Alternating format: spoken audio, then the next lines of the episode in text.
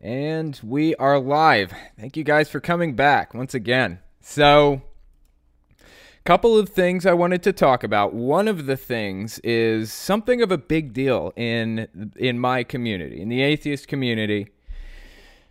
There's been some pretty big news lately. Um, the none category has surpassed religious people in the U.S. apparently officially. So something I, I pulled up the the the Pew uh, what is it the the religious landscape study by Pew Research Center uh, just to kind of take a look through it to give you guys an idea of how this works. The none category encompasses not just atheists, but it also includes agnostics and a lot of other things. It's not just uh, one small subset. So atheist, as far as I know only include I think atheists self-professed atheists account for like 6 7% of the US population, something like that. It's really really tiny. But the none category is a lot bigger. Religious nones now largest single religious group among Democrats. Evangelicals remain largest religious group in GOP coalition. Big surprise. See, this is something I just want to touch on real quick. The fact that evangelicals make up the largest religious group in the Republican Party. Relatively steady share of religiously affiliated adults say religion is very important to them. Total religiously affiliated, 64% uh, say very, uh, 27% say somewhat, 8% say not too uh, religiously affiliated or not at all. Interesting. Then 2014, you can see where the numbers kind of changed. It went from 64% say very religiously affiliated, uh, and then 66% in 2014 said very. So that's a change of, of seven years. I think they do these studies every seven years. Anyways, there's another uh, study that I wanted to take a look at. So this one was atheists. Okay, Jehovah's Witnesses by state. Gender composition among Jeho- all Jehovah's Witnesses 35% men, 65% women. Immigrant status among Jehovah's Witnesses, income distribution among Jehovah's Witnesses. Now, I figured this one was going to be interesting. Income distribution among Jehovah's Witnesses, because of course they're famously, they have a lot of issues with um, the governing body kind of discourages them from being involved in college and going to college or anything like that. So what what is going to happen with them? What's their income going to look like? 48% make less than $30,000 a year. Now 30,000 a year is um enough to live off of in in many areas, but not in others, like in New York City for example, or just in New York. If you're in downtown New York, or so- southern New York state, there's no way you could survive off of that. You just couldn't, period. 25% make 30,000 to 50,000 a year. 22% make 50 to 100,000 a year. And then 4% make 100,000 a year or more. That's a fascinating statistic to me. Uh, I actually went to a, a Kingdom Hall that, uh, like, when I was growing up, my parents were broke. They had no money my dad was handicapped and he lived off of Social Security pretty much. We were broke, broke, broke. But the thing about it was that the income that my parents got was steady since it was Social Security. It was guaranteed every month, which means that it was pretty easy to get a home loan. So we got a home loan in uh in a a little suburb that was that had a lot of rich people in it, even though we didn't live in a rich part of it. But that means we went to a Kingdom Hall that was really nice, like that had a lot of rich people in it, surprisingly. One of the Jehovah's Witnesses that we knew was a dentist, and um, he had a PhD. And I, actually, I, I don't think he was, I think by the time we knew him, he was out of dentistry and he was, uh, he's basically making dentures for people, like shaping them, and and stuff like that. Like dentists' offices would send t- teeth molds to him, and he would make the dentures with drills and stuff and send them back. Uh, which is really really fascinating because that is a seriously skilled uh, a skilled job. Like you have to be really good at what you do to do that correctly. And you wouldn't think a Jehovah's Witness would do that. Like you wouldn't think that they would be skilled enough to do that. But apparently he went to college before he joined Jehovah's Witnesses because they discourage college so heavily. Percent of Jehovah's Witnesses who are parents of children under 18 among Jehovah's Witnesses 29%, and then non parents 71%. There you go. Belief in God among Jehovah's Witnesses 90% believe in God, absolutely certain. 8% believe in God, fairly certain. Oh, wow. 1% believe in God, but not to or not at all certain. And then under 1% believe in God or don't know, do not believe in God, or other don't know if they believe in God. How bizarre that those are even options on the, like, on the, um, on the, uh, fuck, what is this thing called? On the, uh, study. The poll. Jesus Christ, on the poll. Importance of religion in one's life among Jehovah's Witnesses. Attendance at religious services. If you don't attend services, it's a problem. You they start calling you inactive and it gets messy. You definitely need to participate in like the meetings and stuff. Or you'll get like pre-shunned by your friends and family. Sources of guidance on right and wrong among Jehovah's Witnesses. I was looking for anything like that kind of popped out. Interpreting scripture among Jehovah's Witnesses. Word of God should be taken literally, 47%. Word of God, not everything taken literally, 40%. That's interesting. It tells me that at least like around half the Jehovah's Witnesses don't know how they're supposed to take the Bible because they do have like a set rule about what they're supposed to believe about the Bible. This isn't up for debate.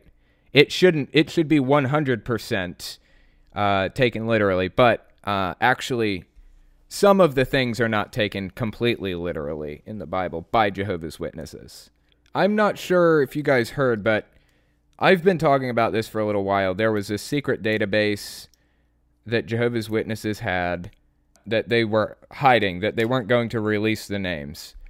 And it's just hit the news that it exists. Now, we've known about this for a long time. We knew about it because it came out in a court case, uh, the Padron court case.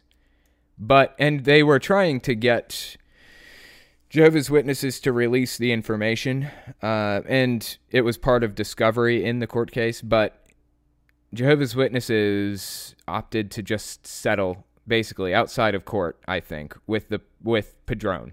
They paid him a ton of money. If they hadn't settled, then the court may have forced them to release the information in this database. Um, or Jehovah's Witnesses would have deleted it, one of the two. But I thought this was uh, kind of interesting. So it says In March 97, the Watchtower Bible and Tract Society, which is uh, the nonprofit organization that oversees Jehovah's Witnesses, it's the Watchtower Society. It's That's what it means sent a letter to each of its 10,000 congregations and to many more congregations worldwide. The organization was concerned about the legal risk posed by possible child molesters within its ranks. The letter, there goes monetization on this video. The letter laid out instructions on how to deal with a known predator. Write a detailed report answering 12 questions. Was this a one time occurrence, or did the accused have a history of molestation? How is the accused viewed within the community? Does anyone else know about the abuse? And mail it to the Watchtower. Mail it to Watchtower's headquarters in special blue envelopes. Keep a copy of the report in your congregation's uh, confidential file. The instructions continued, and do not share it with anyone. Thus did the Jehovah's Witnesses build what might be the world's largest database of undocumented child molesters, at least two decades worth of names and addresses likely numbering in tens of thousands, and detailed acts of alleged abuse, most of which have never been shared with law enforcement, all scanned and searchable in a Microsoft SharePoint file. In recent decades, much of the world's attention to allegations of abuse have focused on the Catholic Church and other religious groups. Less notice has been paid to the abuse among the Jehovah's Witnesses, a Christian sect with more than 8.5 million members. Yet, all this time, Watchtower has refused to comply with multiple court orders to release the information contained in its database and has paid millions of dollars over the years to keep it secret, even from the survivors whose stories are contained, are contained within. That effort has been remarkably successful until recently. A white priority mailbox filled with manila envelopes sits on the floor of Mark O'Donnell's wood paneled home office on the outskirts of Baltimore, Maryland. Mark, 51, is the owner of an exercise equipment repair business and a longtime Jehovah's Witness who quietly left the religion in late 2013. Soon after, he became known to ex Jehovah's Witnesses as John Redwood. Oh, shit, John Redwood. Okay, I know him. An activist and a blogger who reports on the various controversies, including cases of child abuse surrounding Watchtower. Recently, he's begun using his own name. I did not know that. I thought that was a real name. Okay. He works with uh, Lloyd Evans a lot. That's amazing. I'm so, so glad that uh, he's involved in this. When I first met Mark in May of last year, he appeared at the front door of his modest home in the same outfit he nearly always wears khaki cargo shorts, a short sleeved shirt, white sneakers, and sweat socks pulled up over his calves. Well, that's kind of boring. One would think that he would mix it up a little bit every now and then. Why not black cargo shorts from time to time? Or even multicolored? He invited me to his densely furnished office where a fan barely dispelled the wafting smell of cat food. What the hell? Why are they talking about what his office smelled like? Are they trying to draw us a fucking picture here? What are they doing? Uh, where a fan barely dispelled the wafting smell of cat food. He pulled an envelope from the priority mailbox and passed me its contents. A mixture of typed and handwritten letters discussing various sins allegedly committed by members of Jehovah's Witness congregation in Massachusetts. All the letters in the box had been stolen by an anonymous source inside the religion and shared with Mark. The sins described in the letters ranged from the mundane smoking pot, marital infidelity, drunkenness, those are not mundane to Jehovah's Witnesses, to the horrifying Slowly, over the past couple of years, Mark has been leaking the most damning contents of the box, much of which is still secret. Mark's eyebrows are permanently arched, and when he makes an important point, he peers out above his rimless glasses, eyes widened, which lends him a conspiratorial air. Start with these, he said. Oh my god, this is such a ridiculous article. Why are they writing it like this? Just give me the fucking information. I don't need this I don't need this picture drawn. Ugh, god. With a conspiratorial air. Give me a break. Um among the papers Mark showed me that uh, Mark, I'm sorry. Among the papers Mark showed me that day was a series of letters about a man from Springfield, Massachusetts, who'd been disfellowshipped, a form of excommunication, three times. When the man was once again reinstated in 2008, someone working in a division of Watchtower wrote to his congregation, noting that in 1989, which by the way is the year I was born, interestingly, uh, he was said to have allowed his 11 year old stepdaughter to touch his P word on at least two occasions. I was struck by the oddness of the language. It insinuated that the man had agreed to rather than initiated the contact. After I left Mark's house, I tracked down the stepdaughter, now 40. In fact, she told me she'd only been eight when that happened. He was the adult and I was the kid, so I thought I didn't have any choice. She was terrified, she told me. It took me two years to go to my mom about it. That's really sad. Her mom immediately went to the congregation's elders, who later called the girl and her stepfather in to pray with them. Really? She remembers it as a humiliating experience. God, I hate this shit. Her stepfather was eventually disfellowshipped for instances that involved fornication, drunkenness, and lying, according to the letters. But according to the stepdaughter, his alleged molestation of her resulted only in his being privately reproved. Of course it did. A closed door reprimand that is usually accompanied by a temporary loss of privileges, quote unquote, such as being allowed to offer comments during Bible study or lead prayer.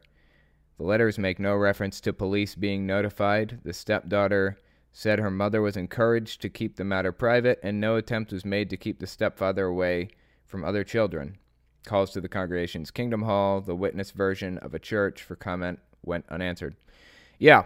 Um, so to break this down, basically they're saying that this is a case where this guy was breaking rules and it was open and well known. He was he was molesting this girl, and the mother knew it, and the daughter knew it, and he knew it, and the elders knew it, and everybody knew it. But instead of calling the police, they handled it internally as they so often want to do. They want to believe that they are their own government. They want to believe that the police are unnecessary. They'll handle everything internally. They will disfellowship this guy and kick him out of the religion, and he won't be a problem anymore. That's their philosophy. They don't give a shit what happens when he leaves. They don't care who else, what other children he comes in contact with when he leaves the religion because they're not going to be Jehovah's Witness children. They're only worried about Jehovah's Witness children. They fancy themselves their own government. That is really the issue. And they treat it like a sin and not a crime, um, in my opinion. Uh, of course, now I think they're getting a little bit better about it, uh, about contacting the police and things like that. But over the years, they have really dropped the ball. And that's why they're paying out millions and millions and millions of dollars. They're paying out so much money right now that they had to sell off their headquarters that they've had since day one, pretty much since their heyday, since they got really, really big back forever ago. They had to sell it off. I think they made like $1.3 billion out of it or something. They had their slave labor build new uh, headquarters for them. So that's how much money they're shelling out right now hundreds of millions of dollars. I suspect maybe even billions. I mean, there have been a few court cases where they've been ordered to pay 45 50 million 70 million dollars and how many of those court cases are there? Tons. They I, I don't think they're reaching the billions yet in how much they've had to pay out but it's it's in the hundreds of millions at least so it's it's within an order of magnitude as far as i'm concerned. Anyway I'm glad to hear that this is being covered by mainstream news because I've actually been talking about this for a long time, this database. Uh, I've talked about it in many videos, and I've mentioned that there are the, a suspected like 23,000 names, roughly. That That's just an estimate. It could be 2,000, it could be 100,000. We really have no way of knowing, but that's a guess, and it's it's an educated guess. It's about twenty three thousand. It's it's not out of thin air. There are reasons for believing that it's about that high. But anyway, yeah, I've been talking about it for a while. Glad that glad to see that it's being covered by the Atlantic. I don't know anything about the Atlantic, but it seems pretty mainstream to me, so that's something. March 9th, 1997. That is when the police received a call from an anonymous person saying this group, uh, this group of people they believed committed mass suicide. That's what they told the police.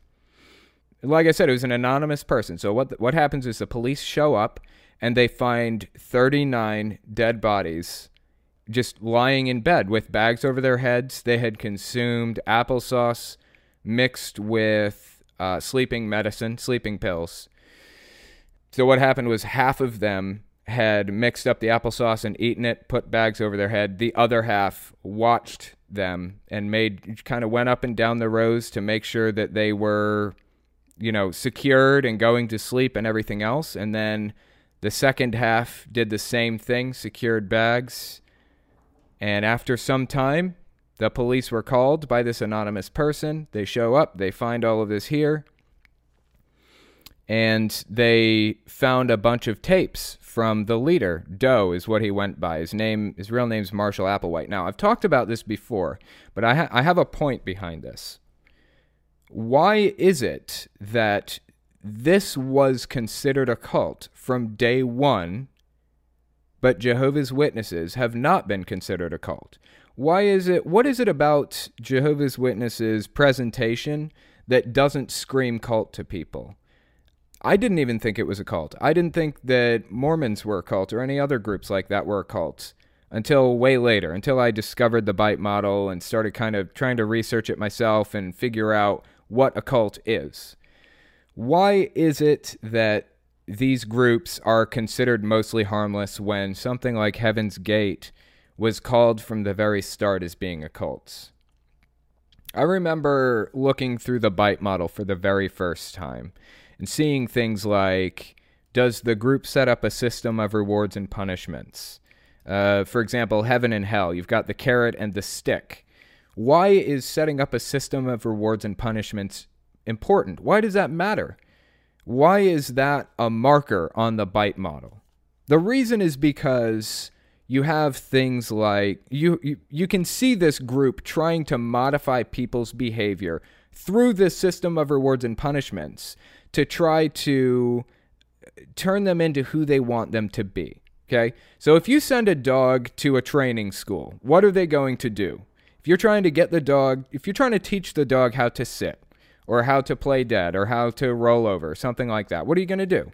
You're going to give it treats when it does it correctly or you're going to chastise it in some way if it does it incorrectly.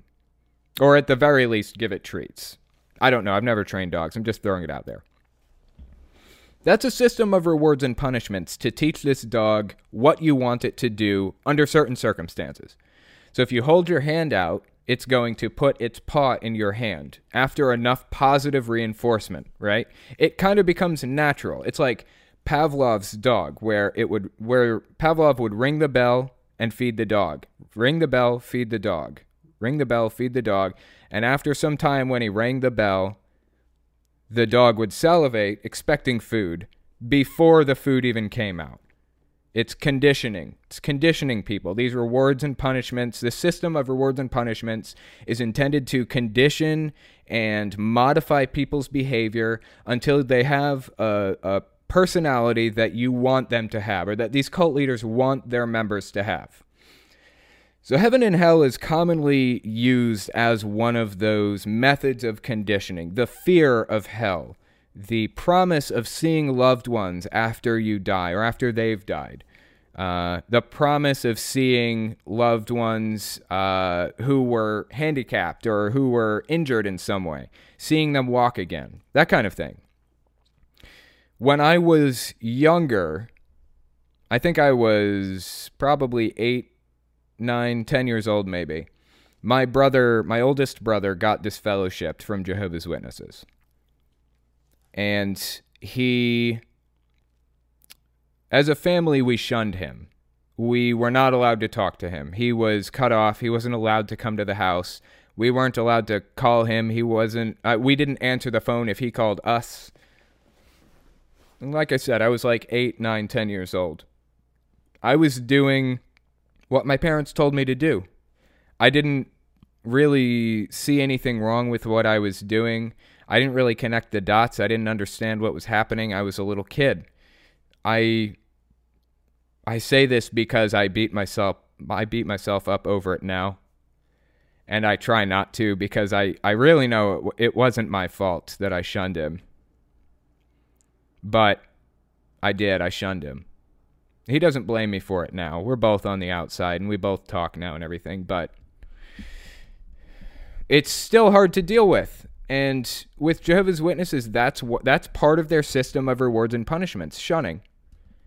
It's social pressure. They prevent you from uh, from taking part in social events. They forbid your family from speaking to you if you break their rules. It's a system of rewards and punishments designed to condition you to have a certain personality traits that they want you to have.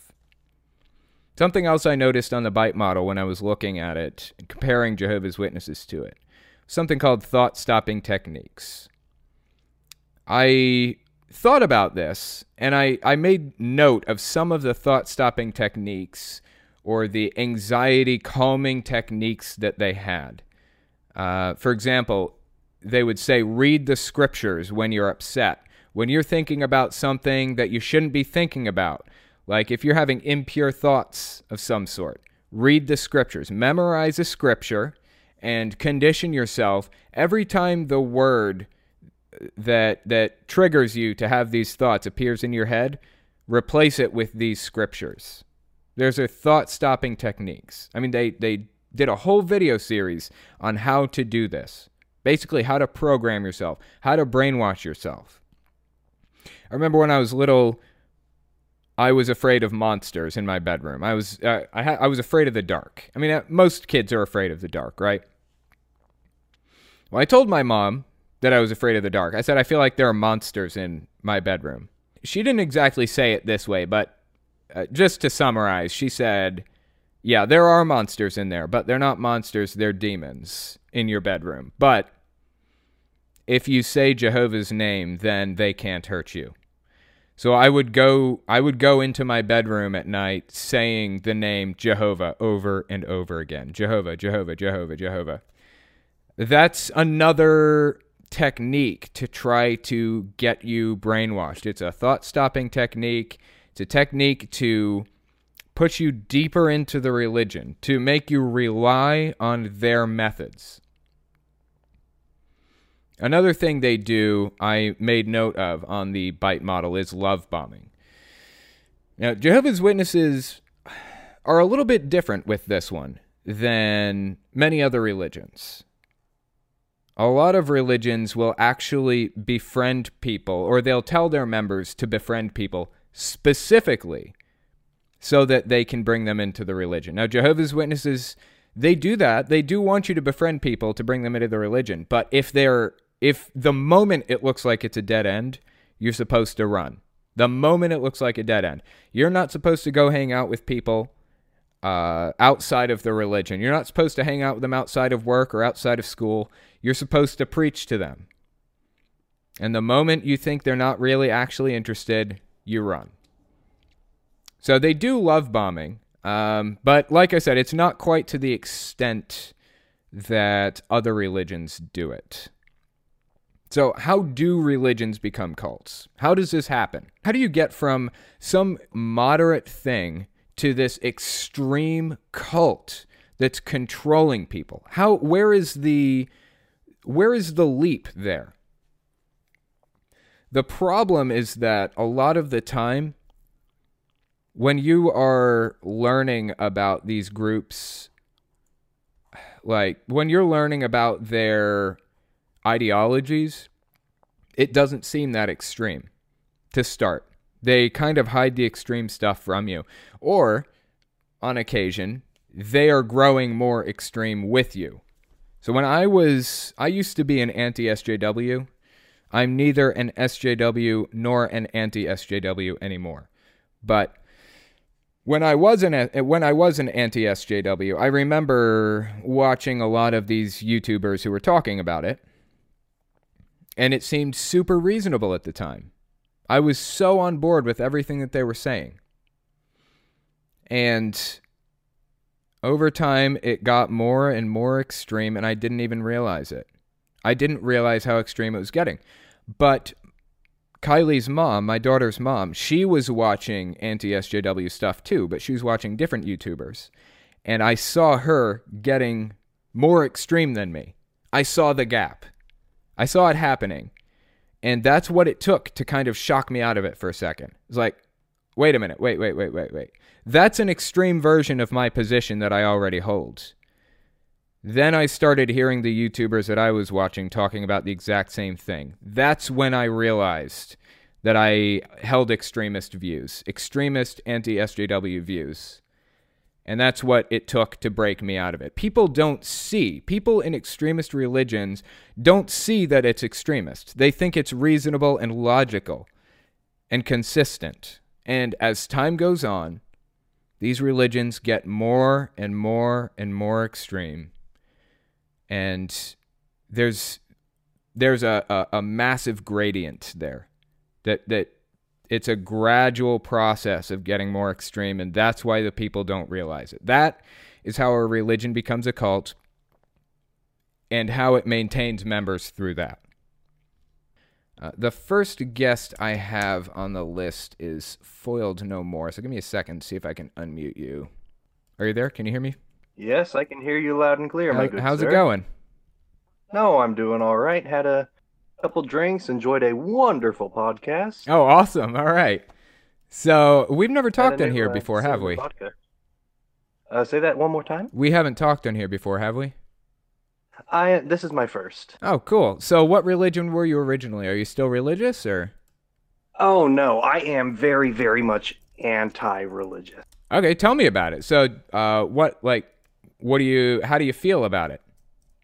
Well, a bit of background. I was born into the Lutheran Church, born and raised, baptized, had it shoved down my throat with my applesauce, basically. Mm.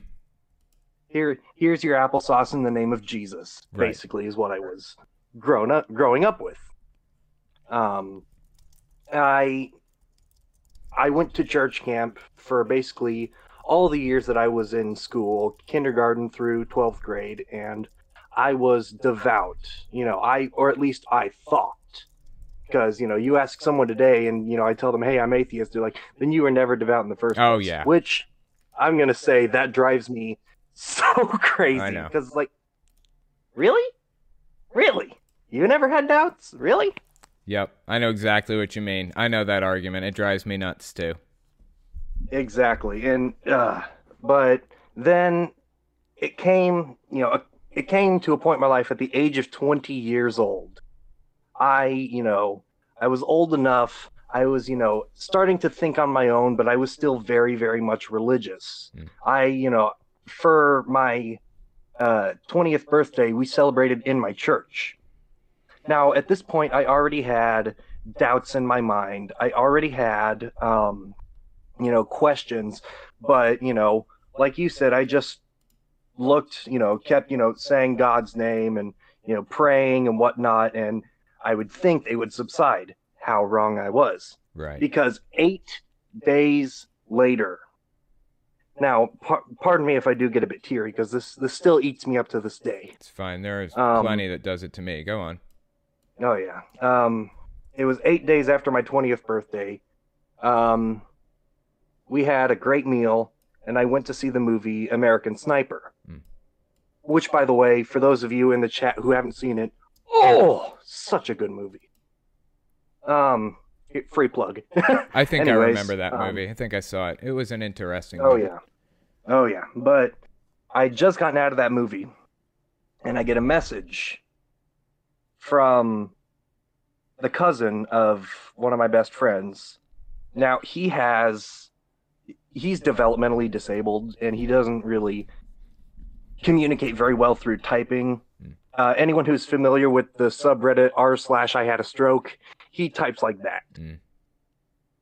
Um, and he mentioned something about his cousin had died that day, and I, he mentioned her name, and I started freaking out. And I called her brother, and I asked, "Hey, did something happen to Catherine?" And he told me that a week ago she'd been admitted to the hospital um, with severe dehydration.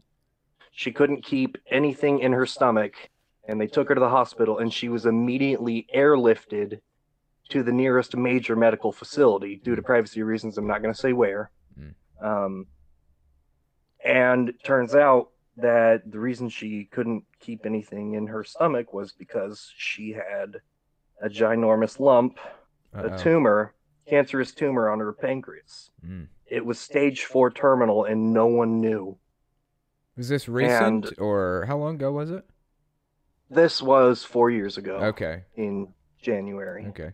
Um, and uh, they rushed her in and they put her in pre OR. You know, they were putting her under the sedatives, and before she even hit the operating table, she flatlined. They Mm. tried to bring her back, but it was too late. That's a keep in mind shame. this this is a friend I I was very suicidal from ages 14 to 20 Right. or I should say 18 and then I was recently discharged from a uh, another inpatient facility for suicidal tendencies but I'm doing better now I've got support Good, groups good. and whatnot Yeah.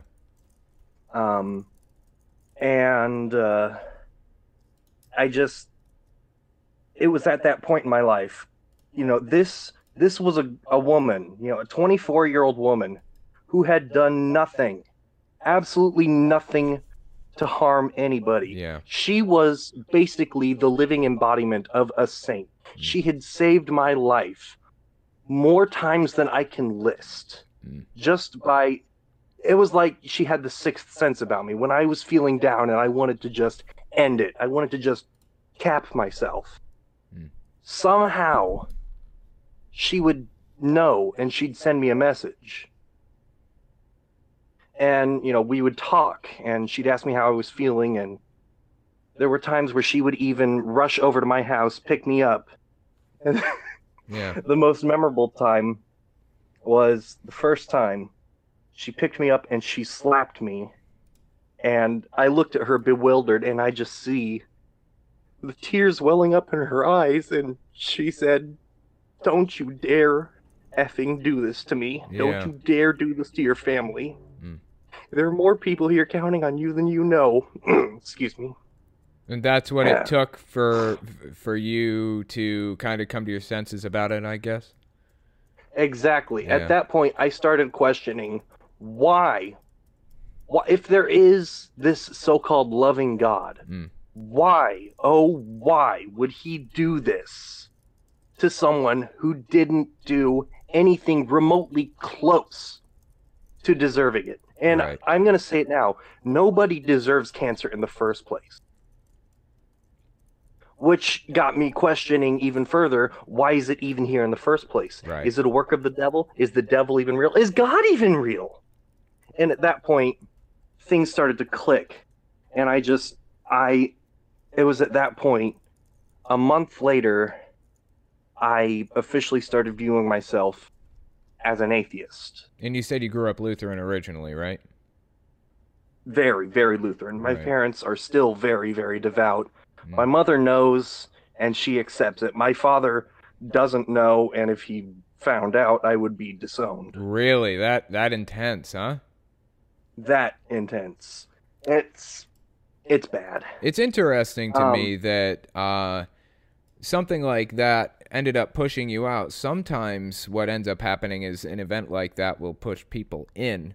What do you think it was Mhm. about that event that made you kind of feel like what made you go the direction of atheism instead of throwing yourself into into religion instead, you think? That's that's actually kind of the uh, the filling of the pie here. Mm. That's the good part of the pie. I actually, for the first time in my life, read the Bible cover to cover. Mm. I saw through the BS. I saw through the inconsistencies. I saw all the post editing done in the Bible, and I just it made me question more. If this is the quote unquote inerrant Word of God, if nothing's wrong with it, then why, oh, why are there so many post edits done? And I, you know, especially in the Old Testament where they were talking about, you know, buying and sell, how you can buy and sell your slaves. And what dr- threw me the most is the punishment for the rape of a virgin. For those of you who don't know, sorry, by the way, about your demonetization. All right, it's it's gone. it's Um, fine. Go ahead. I'll, I might, I, I'll sub to your uh, Patreon for you. Oh, it's fine. Help with the bills. Thanks. Um, but uh, was the you know the forceful taking of a virgin's quote unquote innocence Mm. the punishment for it for those of you who don't know in the old scripture you know in the old testament it's spelled out as 50 shekels to the father and you are permanently married to the virgin you you know stole the innocence from that to me just made me physically sick yeah. and from that point on, I started viewing it with more of a skeptical eye. Mm. That was the first, that was the turning point of me becoming a skeptic in the first place. Yeah, you know that the the sad thing about it is that like a lot of the time religious people will try to kind of justify that away, um, but it, you know, put it in perspective and put your own child in the shoes of that individual. Try to humanize the situation a little bit, and you'll understand where we're coming from with it, right? Exactly. And that's exactly what I did. Yeah, I viewed myself, you know, as my child. yeah, What I would do personally in that situation, there wouldn't be a chance for that guy. There would not be another chance for that guy right, to do that same stupid stunt to somebody else. right. He wouldn't be here anymore. Yeah. It's a, it's And- such a horrific thing. People just don't connect the dots sometimes, you know. Especially me being a victim myself. Right. of said act. Yes, guys can be victims too. Yeah. And after reading the final chapter of Revelation, and once I read the final Amen, I was like, what have I done with my life? I felt like I had just wasted so many years, wasted so much of my potential on this fairy tale, this fake ideal that I was living. And more recently, um, last year I started re- delving into Anton LaVey's text. Oh. I started, you know, reading the Black Bible, and I didn't read through all of it, but the parts I did read w- made way more sense to me Yep. than the than the Bible itself. Yeah. Um, And- you know, the funny thing about that is that he wrote a lot of that as kind of the counter to the Bible. It, it's like the exact opposite, the antithesis. So the Bible says things like "turn the other cheek" if somebody offends you or something. Well, his ver- his Bible says um, try to avoid violence at all costs, but if you can't, then destroy the person or something like that. It, it's really interesting because the antithesis of the Bible turns out to be a better book than the Bible is sometimes. Exactly. Yeah. It's way less barbaric. Yeah. because it, to me it has more humanism involved in it. Yeah. It's got you know a more humanistic approach, which is what I am at my core. I've always always been a humanist. I want the best for those in my life. I Mhm. want the best for people. Society, ah, that can wait for another day. But the immediate people around me, those are the ones I care about the most Right. And because you know they're the ones I deal with on a day-to-day basis. I don't deal with everybody in a certain area at one specific time. No, and if you do, good luck keeping your sanity. Right. For sure. it's really fascinating um, stuff. All right. I, I'm actually out of time. It's been a really fascinating conversation. So fascinating that I completely lost track of time.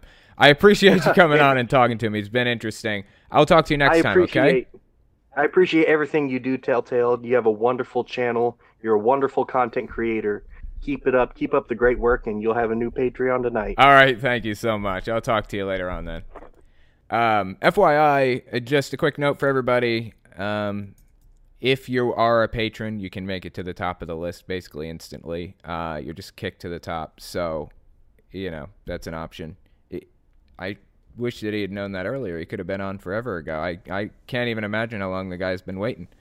But yeah, really fascinating conversation. Um, I did not, I didn't even realize how like how deep into it we were. Um, was just super interested in it. Anyway, the next person uh, on the list is One Ring DNHS. Hang on one second. Let me find your name on the list because, fun fact, I'm really bad at spelling. Uh, like really bad at spelling, and so I can never find things, even though they're in alphabetical order. But just found it. Are you there? Can you hear me? Yeah, can you hear me? I can. How's it going? Going all right. So, what religion were you originally? Are you still religious or? Um, I was ex-Pentecostal, hence the uh, DNHS stands for Did Not Handle Snakes. Really awesome. I didn't know that. That's uh, that's funny. Uh, I think that the state that I live in, West Virginia, is the very last state where it's legal to handle snakes. That's what I heard. I don't know that for a fact, but anyway, you didn't handle snakes then, huh? No. What kind of Pentecostal Yeah. were you? Like, what was it like growing up that way? um, so I, it was a, uh, it's a sub-denomination called uh, Foursquare. Mm, Um, it's familiar, but I don't think the- I know much about it.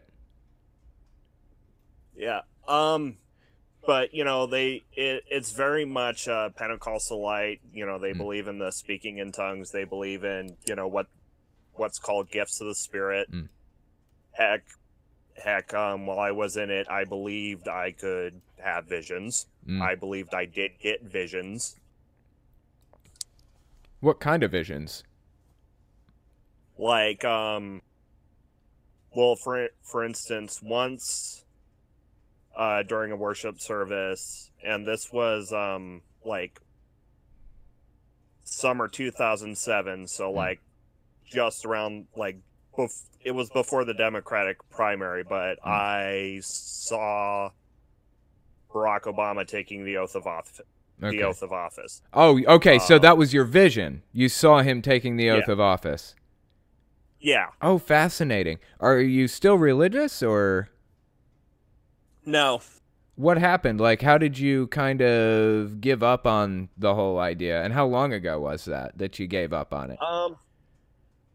It's very much a very much a gradual thing. Hmm. because uh, you know part of it was you know a big part of it was the you know young earth creationism Yeah.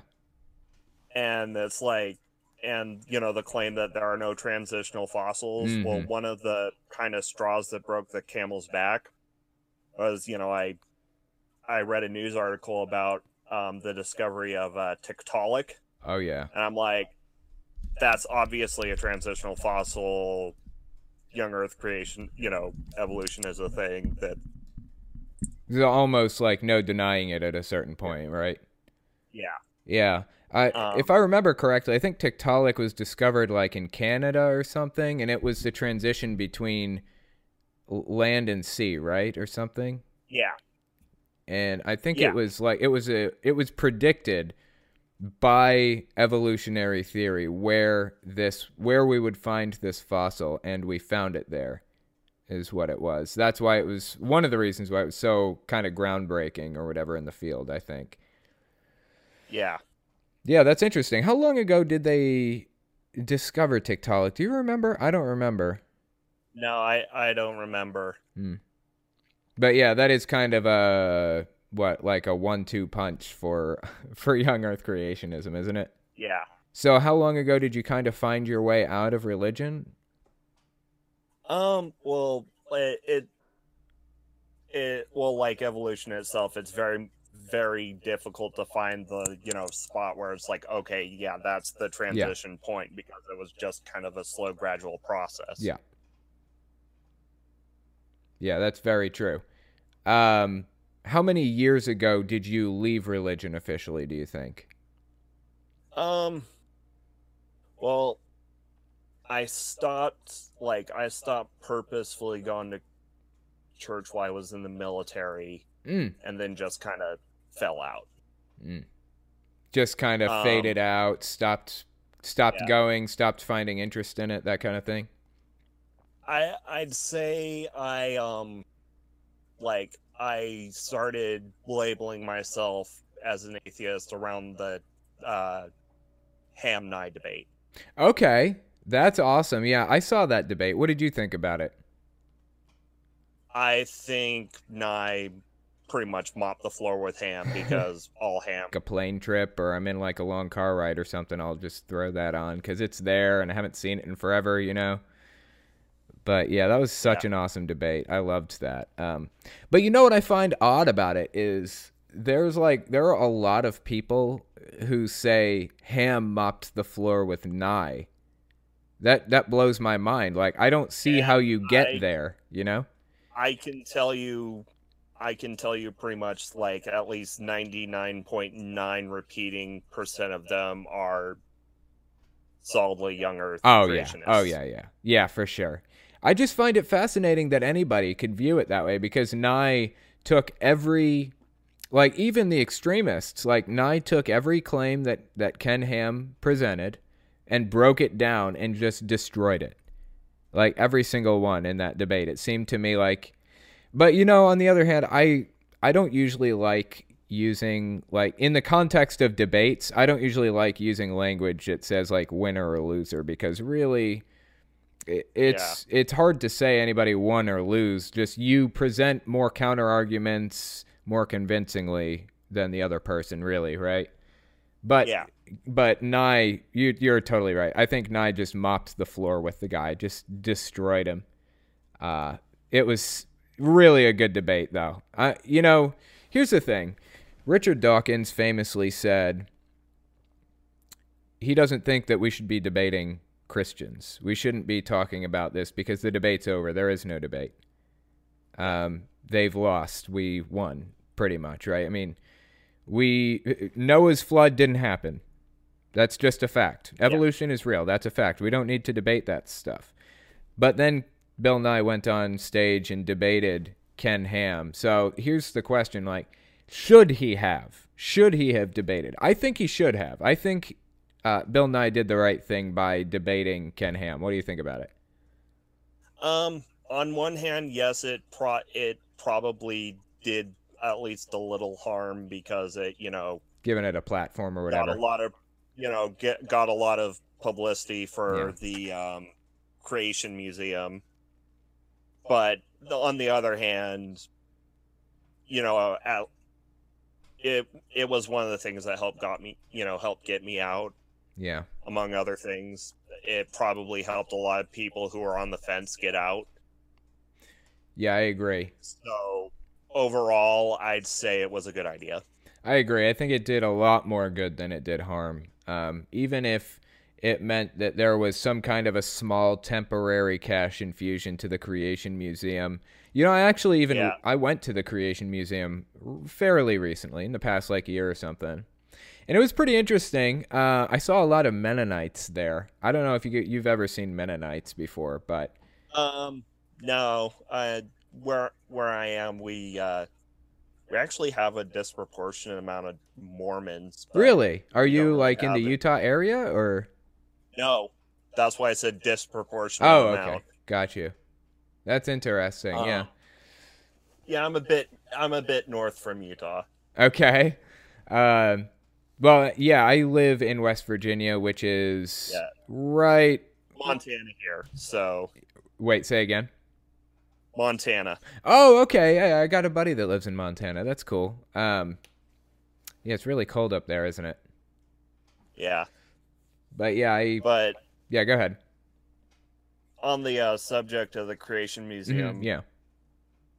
like I'm uh so my sister's you know still in she's Mm. still like really into it into That sucks. you know and um her her daughter's like not even three and she was already you know she had already been taken to the creation Museum. Oh man. So what I did was when I was on honeymoon, I um me and my wife spent a week in London. So and one of the things we did was we went to the Museum of Natural History. Mm. So I got a uh, plush Darwin from the gift shop Awesome. and I gave it and I gave it to my niece as a Christmas present. That's awesome. How did uh, her mom feel about it? You could definitely hear it's like the the fact dawning on it on my brother-in-law Mm. because you know they videotaped my niece opening it. Oh. like Oh God. it's like, oh, it's a Darwin and Uh, a turtle from the Galapagos. That is funny, man. All right. Well, actually, I'm out of time. I'm to uh, continue off air, but I appreciate you coming on and talking to me. It's been really awesome. Maybe we'll talk again one of these days, okay? Yeah, I, I've been, um, like I was to say, I. I didn't learn anything about evolution when I was younger. Um, I didn't learn it in school or anything because I, I didn't have a biology class. I think I was supposed to have a biology class, but I didn't. I didn't even graduate high school. I got a GED later on. I had to drop out of high school because I didn't have anywhere to live. My parents kicked me out because I was Jehovah's Witness, or because I left Jehovah's Witnesses. They kicked me out. I was I was in 11th grade when they kicked me out, and I had to get a job and work living in this girl's bedroom for like three weeks until a buddy of mine at Burger King where I worked told me I could be his roommate for like 150 bucks a month. So I moved in with him and I was trying to survive. I was just trying to survive. And I dropped out of school. But that means I didn't have a biology class. I didn't learn anything about um, evolution or anything until I was like, I taught it to myself, like 22 years old or something. I learned all about it, learned everything I could about evolution because it was fascinating to me. Once you learn about the key concepts, it's really not that complicated a thing, honestly. It's like if you just read about uh, mutation, random mutation, where every time a baby is born, or every time offspring uh, appears, it has a certain number of genetic mutations, right? So you get there, and most creationists will accept that. And then you look up gene duplication, which is where entire sets of your DNA are duplicated and spliced together. This is just a natural part of life. This is this is a natural part of reproduction. This is what happens. Gene duplication and mutation. Those two things combined lead to new information being added, which is something create, young earth crea- creationists say doesn't happen. And that's just how evolution works. That's how it works. We got the science behind it. We know enough about it to call it unequivocally it is a fact. It's a fact. There's the theory of evolution, and then there's the fact of evolution.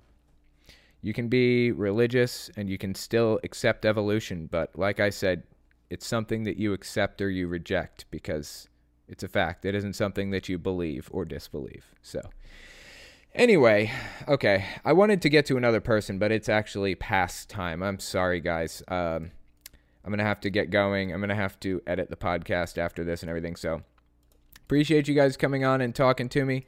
It's been an awesome podcast, and I will talk to you next week.